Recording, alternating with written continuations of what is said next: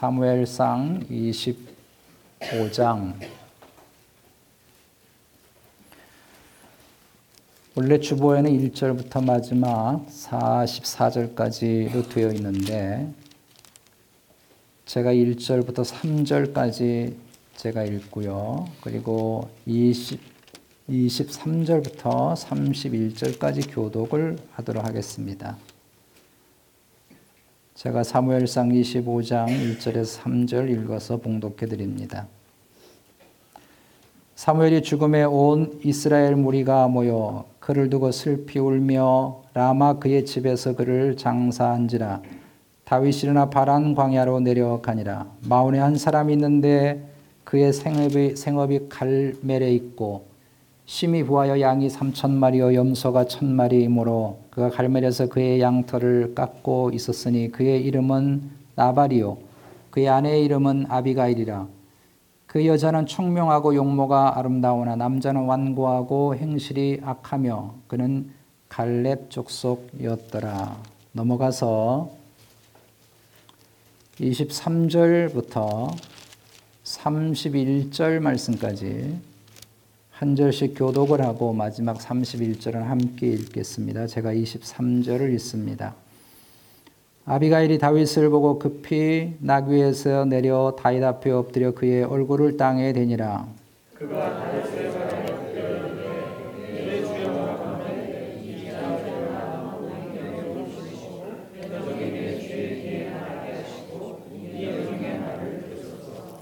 원하옵나니 내 주는 이 불량한 사람 나발을 개의치 마옵소서. 그의 이름이 그에게 적당하니 그의 이름은 나발이라. 그런 미련한 자니이다.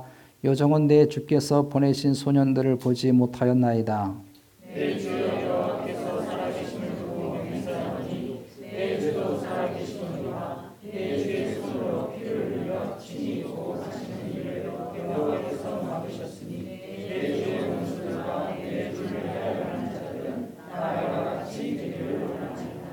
요정이 내 주께 가져온 이 예물을 내 주를 따르는 이 소년들에게 주게 하시고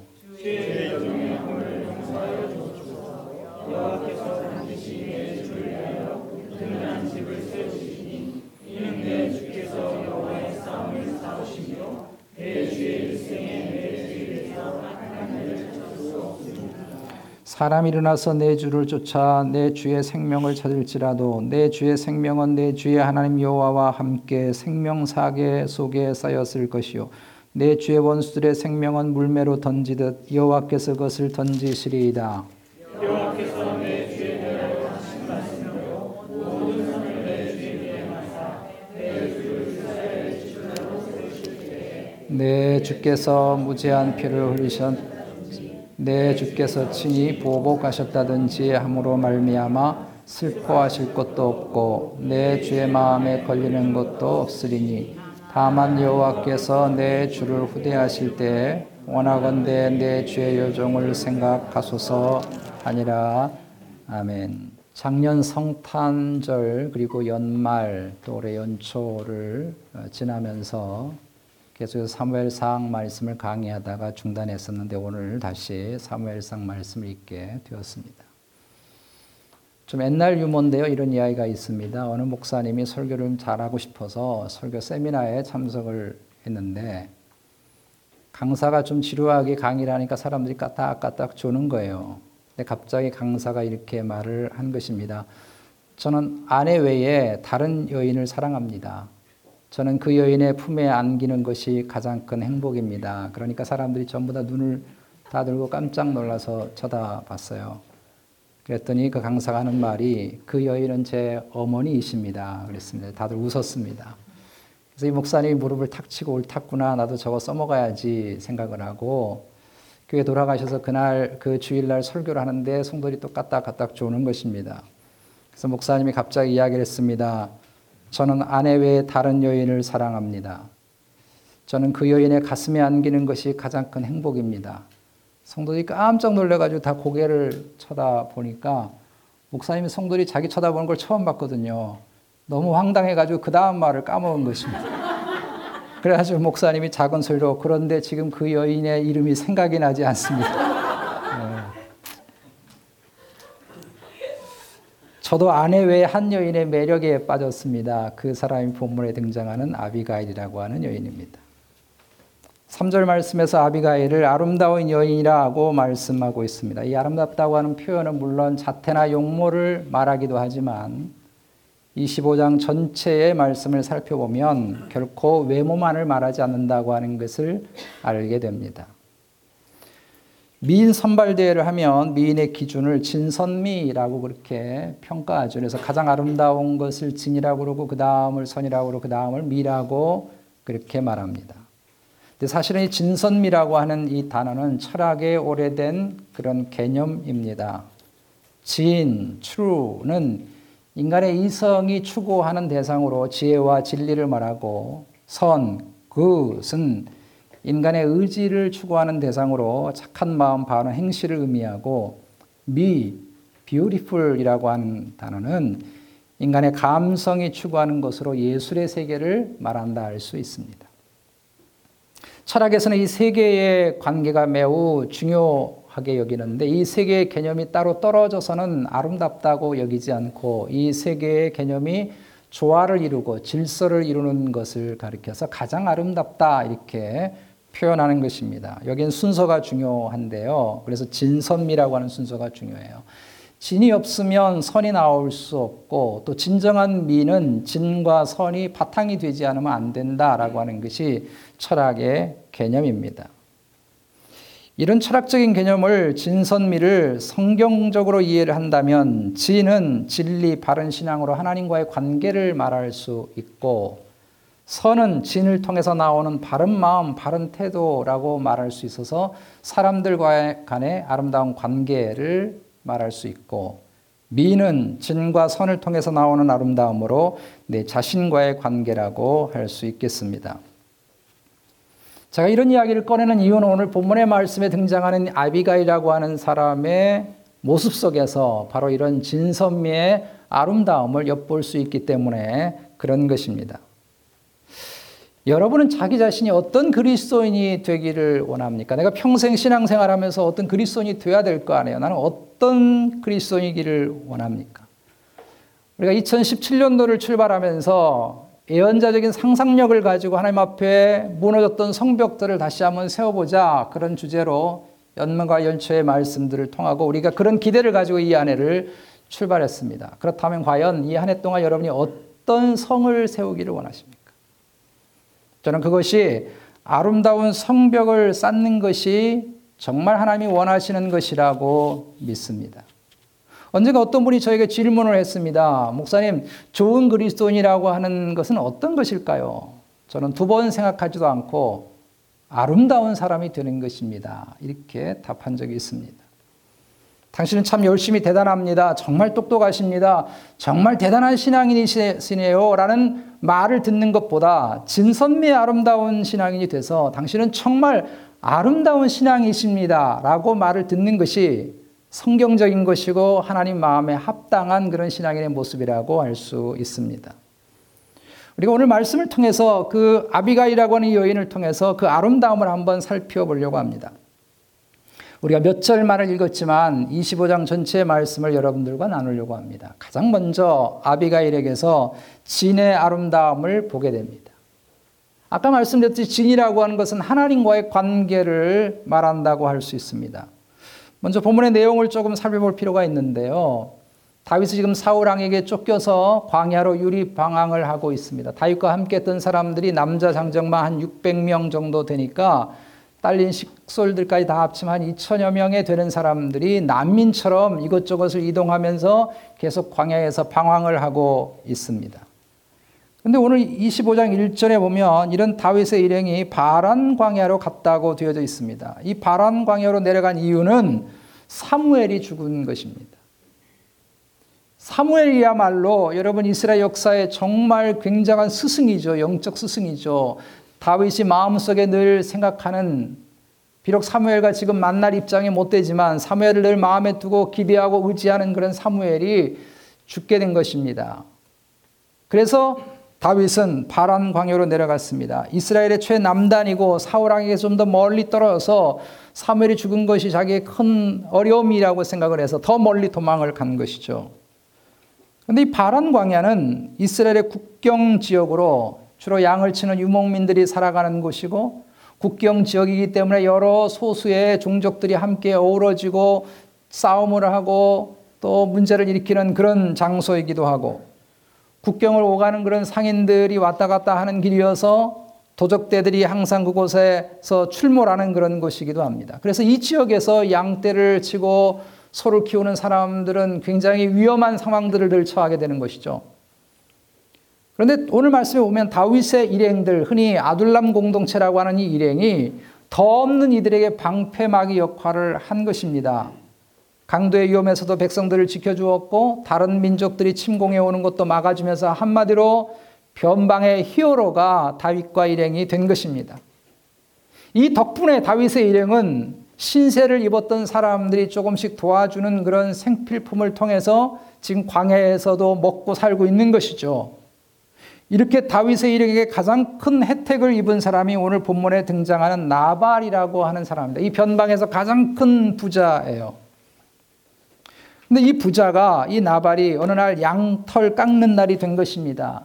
양털 깎는 날이라고 하는 것은 유목민들에게는 가장 큰 축제의 날이에요. 농사 짓는 사람이 1년 동안의 농사를 거두는 추수 기간처럼 1년에 한 벌씩 양 털을 깎는 날이 있는 것입니다. 아마 양의 숫자가 굉장히 많이 있기 때문에 나발은 한 일주일 혹은 10여일 정도 양 털을 깎는 축제를 보냈겠죠. 이때가 되면 음식과 술을 잔뜩 놓고 그동안 수고하고 했었던 일꾼들에게 대접도 하고 또 주위의 사람들에게 대접을 하는 그런 아주 축제의 시간이 된 것이죠. 그래서 아주 당연히 다윗은 자기에게 신세를 입었기 때문에 자기에게 음식을 제공할 것이라고 믿고 10명의 부하를 보내서 우리에게 좀 음식을 제공해달라 부탁을 했던 것입니다.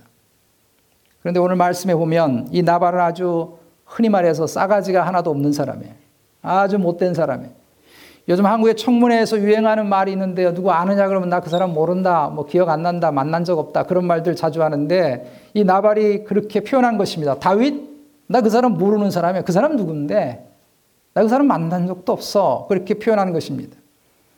이 보고를 받은 다윗이 뚜껑이 열렸습니다. 어떻게 은혜를 그렇게 갚을 수 있나? 정말 못된 놈이구나.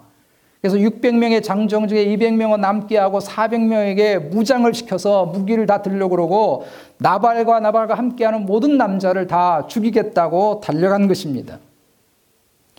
이때 나발의 부인 오늘의 주인공인 아비가일이 종들에게 급한 이 보고를 받고 급하게 풍성한 음식을 만들고 나서 먼저 나귀에 싣고 다윗의 일행을 만나도록 보내고 나서 홀로 자신이 나귀를 타고 다윗을 만나러 간 것입니다. 그래서 23절 말씀에 같이 읽었던 23절 말씀에 드디어 다윗과 아비가일이 역사적으로 처음 대면을 하는 것이죠. 23절에 아비가일이 다윗을 보고 급히 나귀에서 내려 다윗 앞에 엎드려 그의 얼굴을 땅에 대니라. 저는 이 장면을 정말 이렇게 아름답게 상상을 해봤습니다. 이게 얼마나 멋진 장면일까. 여러분 다윗이 400명의 군사를 이끌고 무장을 하고 뭐 천천히 달려갔겠어요. 가만 안 놔도 분이 너무 흥분이 돼서 빨리 가서 죽이겠다고 생각하고 막 달려가니까 광해의 먼지가 일어나면서 그 400명의 군사들이 달려가겠죠. 아마 그렇게 달려가는 그 앞에 한 여인이 나귀를 타고 가로막고 있는 것입니다.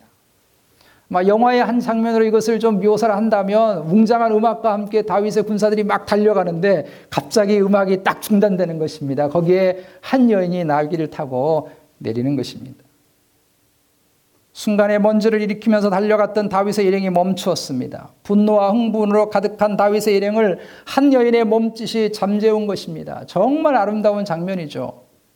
그리고 이 골짜기에 모든 사람들이 딱 멈춘 그 골짜기에 이 여인의 목소리가 조용히 울리는 것입니다. 그것이 우리가 함께 읽었던 말씀인데 24절부터 31절에서 아비가일이 말을 합니다. 이 말은 굉장히 부드러운데 얼마나 강력한지 다윗의 가슴을 찔렀습니다.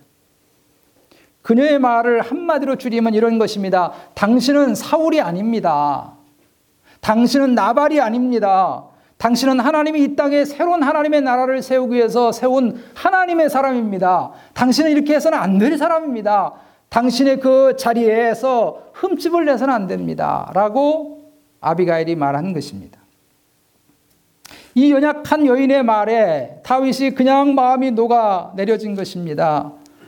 32절과 33절 읽지는 않았는데요. 거기에 이렇게 기록되어 있습니다. 다윗이 아비가일에게 이르되 오늘 너를 보내어 나를 영접하게 하신 이스라엘의 하나님 여호와를 찬송할지로다. 또 내 지혜를 칭찬할지며 또 내게 복이 있을지로다. 오늘 내가 피를 흘릴 것과 친히 복수하는 것을 내가 막았느니라. 여러분 나발과 나발과 함께하는 남자들이 도대체 몇 명이나 되겠습니까? 다윗이 굳이 이 사람들을 죽이겠다고 400명이나 끌고 가고 있습니다. 무장을 시켜서 끌고 가고 있습니다. 얼마큼 다윗이 지금 흥분해 있는가를 알게 되는 것이죠. 그런데 이렇게 흥분해서 달려오는 그 모습이 마치 뭐와 같은가 하면 그 전에 사무엘상 23장 24장 계속 말씀을 우리가 읽었던 사울왕과 다를 바가 하나도 없다는 것입니다. 다윗이 잠시 개인적인 사소한 감정에 휩싸여서 정말 중요한 것을 하나 놓치고 있습니다. 그것이 무엇인가 하면 하나님을 놓친 것입니다. 하나님. 그리고 자신도 자기를 죽이려고 혈안이 되어 있는 사울과 다를 바가 하나도 없다고 하는 것을 이 아비가일의 말을 통해서 깨닫게 되는 것입니다. 우리는 아비가일의 말 속에서 그녀가 얼마나 하나님과 함께하는 삶을 살고 있었는가 하는 것을 엿보게 됩니다. 남편 나발은 말할 것도 없고 정작 다윗 자신도 잠시 하나님을 놓쳐버리고 있는 이 광야 속에서 유일하게 이 문제 앞에 하나님을 주목한 사람이 있었다는 것입니다. 이 장면이 얼마나 아름다운지 모릅니다. 다윗이 완전히 뿅 갔어요, 뿅 갔어. 그래서요, 남편 나발이 죽자마자 다윗이 어떻게 했는지 아십니까? 바로 청혼해 달라고 이야기를 했습니다. 나하고 결혼하자고.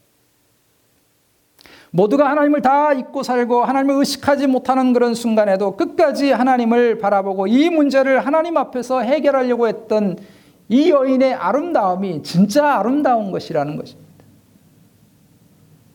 저는 어린 시절에 시골 마을에서 이런 아비가이 같은 그런 친척 누님이 한 분 계셨습니다.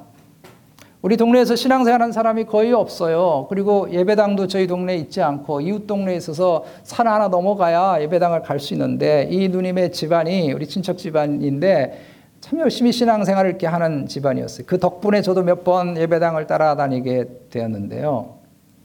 당시에 우리 동네에서 있었던 여자 우리 자녀분들은 딸들은 거의 뭐 국민학교 나오면 잘 나온 거고 중학교 그건 어휴 너무 공부 많이 했네 그런 때였습니다. 그런데 이 누님이 광주까지 유학을 가가지고 고등학교까지 나왔어요. 그러니까 아마 우리 동네에서는 여자들 중에서 곧또래 중에서는 최고 공부를 많이 한 누님이시죠. 집안도 괜찮게 살고 얼굴도 너무 예쁘게 생겼고 마음씨도 너무 곱고 공부도 잘하고 이건 뭐 다 갖춰 있는 것입니다. 그래서 결혼 정년기 뭐 23살, 23살 될 때부터 시작을 해서 계속해서 여기저기에서 어, 혼, 이 혼처가 막 들어오게 됐어요. 이 누님이 다 거부하는 것입니다. 이유는 딱 하나입니다. 예수 잘 믿지 않으면 안 된다는 것입니다. 자기는 그 집안이 어떻고 얼마나 가졌고 이거 상관없이 예수님을 정말 신실하게 믿는 사람이 아니면 안 된다고 그렇게 이야기한 것입니다. 동네 사람들이 다 깜짝 놀랐습니다. 동네 사람들이 신앙생활하는 사람들이 많지 않았기 때문에 마을 사람들이 이 자매를 생각할 때마다 이 누님을 생각할 때마다 다 안타까워했어요. 사람들이 모일 때마다 이런 얘기합니다. 저 아가씨는 말이야, 저 처자는 말이야, 예수 때문에 망했어. 시간이 흘러가지고 30을 넘고요, 30 중반까지 됐어요. 사람들이 다 걱정하고 있는데 정말 신실한 크리스찬을 만나게 됐습니다. 이 누님은 예수 믿지 않은 사람들 사람도 얼마 없는 그런 그런 시골 마을에서 온갖 미신과 전통이 가득한 그런 마을에서 정말 하나님 안에서 살아가는 것만이 진짜 가치 있다고 믿는 그런 아비가일 같은 분이라고 저는 생각합니다. 이 세상의 아름다움, 외모의 아름다움, 권세와 출세의 아름다움은요, 시간이 지나면요, 다 사라지고 없어요. 다 없어질 것입니다. 그러나 저와 여러분의 인생 속에 오직 남는 아름다움이 하나 있다고 한다면 그것은 하나님과의 관계의 아름다움인 줄로 믿습니다. 그것만이 남습니다. 잠언 31장 29절과 30절에 이런 말씀이 있습니다. 덕행 있는 여자가 많으나 그대는 여러 여자보다 뛰어난다 하느니라 고운 것도 거짓되고 아름다운 것도 헛되나 오직 여호와를 경외하는 여자는 칭찬을 받을 것이라. 여러분은 올해 어떤 성을 인생의 성을 쌓고 싶습니까? 그 어떤 성을 쌓든지 간에 그 성에 하나님이 계시지 않는다면 그것은 헛된 성입니다. 올해 그 어떤 성보다 하나님과의 관계에서 아름다운 신앙의 성을 저와 여러분이 든든하게 세워가게 되시기를 주의 이름으로 축복합니다. 두 번째로는 이 아비가일을 통해서 선의 아름다움을 보게 됩니다. 아까 말씀드렸듯이 선의 아름다움이라고 하는 건 인간관계의 아름다움입니다. 그녀가 많은 사람들과 얼마나 좋은 인간관계를 유지했는가 하는 것을 본문을 통해서 엿보게 되는데 그 중에 대표적인 게 종들과의 관계입니다. 14절부터 17절 말씀에 보면요. 한 종이 지금 급하게 달려와서 이 되어진 상황을 보고하는 내용이 있습니다. 이 내용을 가만히 보면 종들이 지금 자신들이 알고 있는 바만 이야기한 것이 아니라 이 문제를 어떻게 해결하기 위해서 당신이 어떻게 하면 좋겠다라고 자신들의 생각과 제안과 견해를 밝히는 것을 거침없이 밝히는 것을 발견할 수 있습니다. 여주인께서 이렇게 해 주셔야 됩니다. 이렇게 표현한 것입니다. 여러분 이 장면은 정말 특이한 장면입니다. 왜 그런가 하면 이 당시에 종이라고 하는 존재는요. 이건 양 몇 마리에도 팔아 치울 수 있는 그런 것이 종들이에요. 그런 노예들이에요. 일하는 일꾼들이에요. 재물이지 돈이지 사람이 아니라고 생각하는 그런 시대였습니다. 그런데 어디 감히 종이 여주인에게 여주인에게 이렇쿵저렇고 하면 좋겠다라고 이래라 저래라 거침없이 말을 할 수 있느냐고요. 종이 그렇게 이야기했다고 하는 것은 무엇을 가르쳐 주는가 하면 아비가일이 평상시에 종들을 함부로 대하지 않았다고 하는 것을 의미하고 있습니다. 이게 여러분 아름다운 인격이라고 하는 것입니다. 이게 아름다운 것이라는 것이죠. 우리가 여러분 아름다운 사람이라고 인정을 여러 사람들에게 받아야 되겠지만 특별히 특별히 나보다 뭐 나이가 어린다든지 후배라든지 내가 일하는 일터의 종업원이라든지 혹은 내 부하 직원이라든지 아랫사람이라든지 이런 사람들에게 우리의 신앙이 인정받아야 할 줄로 믿습니다. 그게 진짜 신앙이에요. 우리가 남들에게 쉽게 대할 수 있는 사람들에게 진정한 나의 모습이 드러나게 되는 것이죠. 이런 그녀의 아름다움의 인격에 소유했다고 하는 것은 그의 남편을 대해서 일 처리하는 모습 속에서 엿볼 수 있게 됩니다. 우리가 이런 의아한 생각을 하게 됩니다. 어떻게 이런 좋은 신앙을 가지고 이렇게 좋은 마음을 가지고 있는데 이런 정말 못돼 먹은 그런 남자를 어떻게 만날 수 있을까? 어떻게 사랑하겠을까? 이런 생각을 하게 되는데요. 이 당시에 중군동의 결혼이라고 하는 건요. 뭐 부모가 빚을 져도 뭐, 뭐 결혼할 수 있는 거고 또 뭐 정치적인 관계 때문에 결혼을 수 있는 그런 일들이 뭐 비일비재했던 것이죠. 그래서 아마도 아비가일의 부모님이 이 사람이 나발이 굉장히 부자니까 어떤 비즈니스 하다가 사업이 뭐 어려워졌는지 빚을 졌는지 이 나발이라고 하는 사람과 결혼을 하게 됐다고 하는 것입니다. 우리가 여기 좀 잠깐 짚고 넘어가야 할 부분이 있습니다. 말씀에 오해가 생길 수 있어서 그러는데요. 25절과 26절 말씀에 보면 특별히 25절에 이렇게 말하고 있죠. 지금 이 아비가일이 다윗에게 말을 하는 것입니다. 원하옵나니 내 주는 이 불량한 사람 나발을 개의치 마옵소서. 그의 이름이 그에게 적당하니 그의 이름은 나발이라. 그런 미련한 자니이다. 여러분 이 부분을 읽으면 이게 아비가일이 남편을 완전히 이거 무시하고 깔아뭉기는 그런 말이겠구나 이런 생각이 좀 드는데 우리는 이 말씀을 그렇게 이해하면 안 됩니다. 많은 성경학자들이 이 나발이라고 하는 사람의 이름이 본명이 아닐 것이라고 추측을 합니다. 왜냐하면 나발이라고 하는 이름의 뜻이 바보, 어리석은 놈 그런 뜻이에요. 그런데 여러분 세상에 생각해 보세요. 자기 이름을 바보, 어리석은 놈이라고 짓는 사람이 세상에 어디 있겠어요. 그래서 아마도 성경학자들이 추측컨대는 3절 말씀에 여러분 보시면 오늘 보면 3절에 보면 나발에 대해서 이렇게 표현하고 있죠. 남자는 완고하고 행실이 악하며 그는 갈렙 족속이었더라. 이게 참 재밌는 표현입니다. 왜 하필이면 갈렙 족속이라고 표현했을까? 이게 중요한 건데요. 갈렙이라고 하는 히브리 말과 나발이 가지고 있는 그 말 자체가 단어가 비슷한 음을 가지고 있습니다. 비슷해요. 언어 유의예요. 약간 비틀어서 생각이 달라지는 거죠. 말 뜻이 완전히 달라지는 거죠. 그래서 아마도 추측컨대는 많은 사람들이 이 사람이 이렇게 못된 사람, 이런 아주 완고하고 행실이 악한 사람이 갈렙 족속이야 어울리지 않아 나발이지 이렇게 말을 약간 비틀어서 이 사람의 별명을 그렇게 지었을 것이라고 해석을 합니다. 일리가 있는 해석이라고 생각합니다. 그러므로 여러분 이 아비가일이 남편을 완전히 깔아 뭉기듯이 지금 말하는 게 아니고 남편의 행동이 남편의 별명과 지금 같습니다. 그것을 표현하고 있는 것입니다. 이 아름다운 아비가일이 지금 남편이 잘못해 놓은 일을요 혼자 다 수습을 한 것입니다. 다 수습이 끝나고 가서 집에 가서 보니까 나발이 여전히 술 먹고 정신없이 지내는 거예요. 보통 이럴 때 열받잖아요. 한마디 가서 해주고 당신 그럴 수 그런데 하룻밤을 그대로 지냈습니다. 그래서 나발의 마음이 다 깔아앉고 술도 다 깨고 나면 그 다음날 조용하게 남편에게 어제 있었던 이야기를 조근조근 이야기를 하게 됩니다. 이런 아비갈의 모습을 유심히 살펴보면 그녀가 인간 관계에서 얼마나 아름다운 사람이었는가 하는 것을 알게 됩니다. 아르는 종으로부터 시작해서 남편으로부터 시작해서 여러분 다윗에게 말을 할 때 계속해서 다윗에게 내 주, 내 주, 내 주라고 계속 붙이잖아요. 그만큼 지금 얼만큼 다윗을 아비가일이 높이면서 이 문제를 해결하려고 하는가 하는 것을 엿볼 수 있어서 이 말 한마디 한마디 속에 행동 하나하나 속에 정말 아름다운 향기가 나오는 것을 보게 됩니다. 여러분, 좋은 신앙이라고 하는 게 뭘까요? 정말 하나님이 우리에게 원하시는 신앙의 아름다운 모습이라고 하는 게 뭘까요? 그 사람의 인격의 아름다움은 도대체 어디서 나오는 것일까요?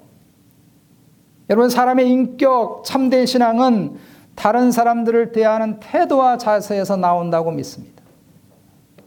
우리 주님이 우리에게 너 참 예수님의 제자답다, 내 제자답다 이렇게 말할 때는 무슨 대단한 역사를 일으키거나 대단한 능력을 발휘할 때 그렇게 말씀하고 있지 않아요. 주님이 이렇게 말씀합니다. 너희가 서로 사랑하면 내 제자인 줄 알리라. 우리가 주님을 정말 사랑한다는 게 뭘까요? 정말 신앙이 좋다는 게 무엇입니까? 날마다 금식 기도하는 겁니까? 뭐 방언으로 대단한 역사를 일으키는 겁니까? 능력을 베풀어서 굉장히 이적을 행하는 것입니까? 어떤 게 도대체 주님이 우리에게 원하시는 정말 아름다운 신앙일까요? 우리가 그동안 사무엘상 계속 말씀을 묵상해 왔습니다만은 사울 역시요 하나님의 이름으로 이 일들을 한다고 얘기하고 있고요. 오늘 말씀에 가만히 읽으면 다윗도 나발을 죽이겠다고 나설 때 누구 이름으로 나섰는가 하면 하나님의 이름으로 나섰습니다. 누구나 하나님의 이름으로 다 한다고 말할 수 있겠죠. 그러나 그 모든 것은 다 아름답지 않다는 것입니다. 왜 그런가 하면 정말 하나님의 이름으로 한다는 게 무엇인가, 그 아름다움이 무엇인가를 가르쳐 주셨기 때문에 그래요. 주님이 베드로에게 물었습니다. 내가 나를 이 사람들보다 더 사랑하느냐? 베드로가 답을 했습니다. 네, 주님, 제가 여기 있는 사람보다 너무너무 주님을 사랑하는지 주님 잘 아시지 않습니까? 이때 주님께서 뭐라고 말씀합니까? 내 어린 양을 먹여라. 내 어린 양을 먹여라. 사람을 사랑하고 섬기고 베풀고 살아가는 것이 주님의 양을 먹이고 살아가는 것이 정말 주님을 사랑하는 것이라고 하는 것입니다. 이게 진짜 아름다운 신앙이라고 하는 것입니다. 여러분은 올한해 어떤 성을 쌓고 싶으세요? 주님의 양들을 영육간에 먹이는 일을 하면서 살았으면 좋겠습니다. 내가 낮아져서 섬기고 베풀고 용서하고 품어주고 섬겨주는 삶을 통해서 내가 나를 인정하는 신앙이 아니라 주님이 나를 바라보실 때 아름답다고 인정하는 그런 신앙인의 모습으로 그런 성을 쌓게 되시기를 주의 이름으로 축복합니다. 마지막 세 번째로는 아비가일에게서 미의 아름다움을 봅니다. 처음에 말씀드렸듯이 미의 아름다움이라고 하는 것은 자기를 잘 가꾸는 것입니다. 자기 관리를 잘하는 것이라고 하는 것이죠. 3절의 아비가일을 아름답다라고 표현하는 것은 자기 관리를 잘하는 사람이라는 뜻입니다. 잠언 22장 29절 말씀에 이런 말씀이 있습니다. 내가 자기 사업에 근실한 사람을 보았느냐? 이러한 사람은 왕 앞에 설 것이요 천한 자 앞에 서지 아니하리라. 여기 자기 사업에 근실하다고 하는 건 비즈니스 성공했다 그런 뜻이 아니에요. 세상에서 출세했다 그런 뜻이 아닙니다. 하나님이 내게 주신 것을 잘 관리하는 것입니다. 가장 먼저는 내 자신이겠죠. 내 자신의 인격과 내 자신의 영성과 마음과 몸을 잘 관리하는 것. 나의 가정을 잘 관리하는 것, 내가 하고 있는 사업이나 직장 생활 잘 관리하는 것, 이것이 자기 사업에 근실한 사람입니다. 그런 사람은 왕 앞에 선다고 했습니다. 이건 성공하면 높은 데 올라간다 그런 뜻이 아니고요. 다른 사람에게 왕처럼 인정받는다는 것입니다. 여러분 이것을 잊지 마십시오. 내가 천한 사람이 되느냐 고귀한 사람이 되느냐 하는 것은 내가 결정하는 것입니다. 내가 하나님의 자녀임을 확실하게 붙들고 내 자신을 값지게 여기고 나를 아름답게 가꾸어 간다면 내가 다른 사람들에게 그렇게 존귀 여김을 받게 될 것입니다. 그러나 나를 천시 여기고 내가 형편없다고 내 자신을 비하하면서 내가 별 볼 일 없는 사람이라고 비하하면서 자신의 인격과 삶을 다듬지 않는다면 다른 사람 역시 그렇게 나를 대할 것입니다. 참 재밌는 사실은요. 이렇게 자신이 스스로 천하게 여기는 사람일수록 누가 자기를 무시하는 말을 하잖아요. 그럼 어떻게 하는지 아세요? 화를 막 내죠. 왜 화를 내는지 아십니까? 그게 사실이니까 화를 내는 거죠. 사실이니까. 반대로 오히려 자신을 값지게 여기고 자기를 잘 가꾸는 사람에게 누가 무시하는 소리를 하면요. 요동하지 않습니다. 왜 그런지 아십니까? 그게 사실이 아니기 때문입니다. 이 한 해 동안 여러분 하나님 앞에 여러 성을 쌓아야 되겠지만 내 자신의 아름다운 신앙의 성과 인격의 삶과 내 자신을 잘 세속에 물들지 않도록 가꾸어가는 그래서 아름다운 성을 쌓는 이 한 해가 되어지기를 주의 이름으로 축복합니다. 말씀의 결론을 맺습니다. 서론에 말씀드렸듯이요. 진선미는 따로 떨어져서는 아름다울 수 없어요. 여기에는 조화가 있어야 합니다. 여기는 질서가 필요합니다. 서로 균형을 이루어야 합니다. 그래서 아름답게 되는 거예요. 제가 한국에 한, 한 번 방송, 한국 방송을 한 번 보는데요. 어떤 내용이 있었는가 하면 한국 유명한 여배우들, 이쁘다는 여배우들 중에서 이쁜 부분만을 다 골라서 합성을 시킨 사전을 보여준 것입니다. 뭐, 송혜교는 어디가 예뻐, 뭐, 어느 여자 배우는 이마가 예뻐, 코가 예뻐, 뭐, 눈썹이 예뻐 뭐 등등 해서 다 한국에서 내노라 하는 여 배우들 중에 가장 예쁜 거 다 모아서 합성을 시켰어요. 그 사진을 딱 보는 순간에 사람들이 어떻게 반응했는지 아십니까? 다 놀라서 웃었습니다. 여러분 어떻게 생각하세요? 가장 예쁜 거다 모아놓으면 최고 예쁜 얼굴이 나올 것 같잖아요. 괴물의 괴물. 이해하시겠어요? 이건 뭘 말하는가 하면 조화, 하모니처럼 아름다운 게 없다는 것입니다. 우리 신앙생활 속에서 조화와 균형이 이루어질 때 가장 아름다운 것입니다. 신앙은 그런 것입니다. 진선미의 조화가 이루어질 때 그게 정말 아름다운 것입니다. 기도는 잘하고 교회에서는 알고 뛰는데 가정에서 사회생활 속에서 교회 공동체 속에서 인간관계가 좋지 못해서 늘 트러블이 생긴다. 이건 아름다운 게 아닙니다, 여러분. 그 사람이 뭘 대단한 일을 하고 그 사람이 자기 돈 다 써가지고 뭐 예배당을 짓고 아무리 해도요, 그건 아름다운 게 아니에요. 반대로, 나를 가꾸는 일에는 열심이고, 내가 돈 버는 일에는 열심이고, 사람들과는 재밌게 지내는데, 신앙생활을 취미생활처럼 한다. 이것도 아름다운 게 아닙니다. 정말 아름다운 건 진선미가 조화로운 균형을 이룰 때 아름다운 것입니다. 오늘 본문에 등장하는 아비가일의 모습 속에서 그것을 발견할 수 있다는 것입니다.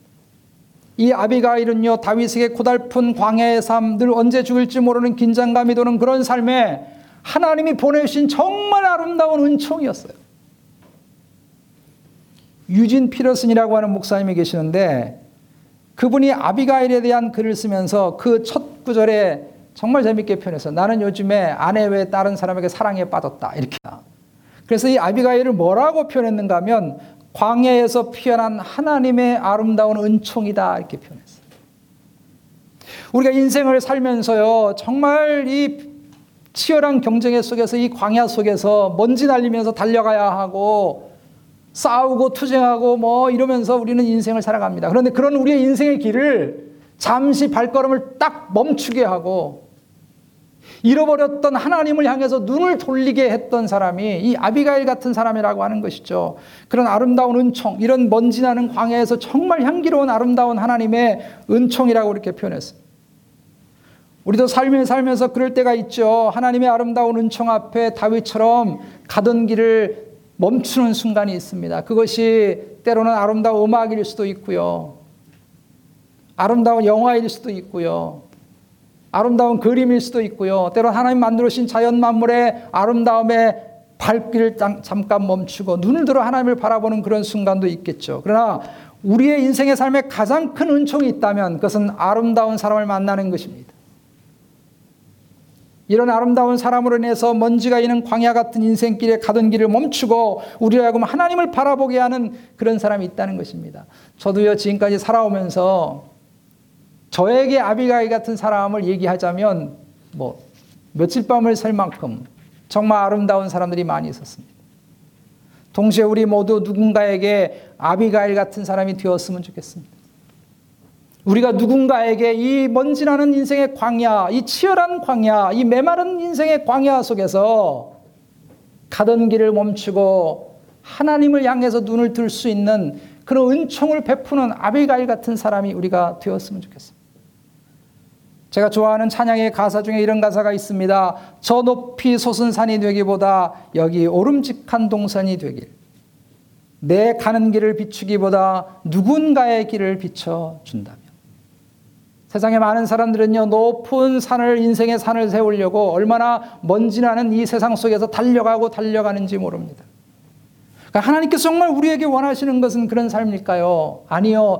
누구나 한 번쯤은 올라갈 수 있고 편안하게 다가갈 수 있는 오름직한 산이 되는 것이 아닐까요? 그리고 누군가가 어렵고 힘들어서 이 인생의 고달픈 산 가운데서 이 치열한 경쟁의 현장의 광야 같은 삶에서 눈을 들어 하나님을 바라볼 수 있도록 그 어두움 속에 조그만 빛이라도 비춰주는 삶이 하나님이 이 땅에 우리를 살게 하시고 여기 살게 하는 이유가 아니겠습니까? 그리고 그것이 정말 하나님이 원하시는 아름다운 신앙인의 모습이 아니겠습니까? 이 안에 우리 모두 친선미, 하나님과의 관계에서 아름답고 선 사람과의 관계에서 아름답고 미, 내 자신을 가꾸는 일들에 여러분 아름다워서 아름다운 신앙의 상을 잘 쌓아서 하나님 보시기에 기뻐하고 많은 사람들에게 기쁨과 행복을 줄 수 있는 그런 아름다운 성을 우리 모두가 쌓게 되시기를 주님의 이름으로 축복합니다. 우리 다 같이 일어나셔서 주님 다시 오실 때까지 함께 찬양하십시다. 우리가 언젠가 주님 앞에 서게 될 그날이 있을 것입니다. 그때 나는 어떤 아름다운 향기를 주 앞에 드릴 수 있을까요? 말씀을 생각하면서 이 찬양 함께 하나님 앞에 드리겠습니다.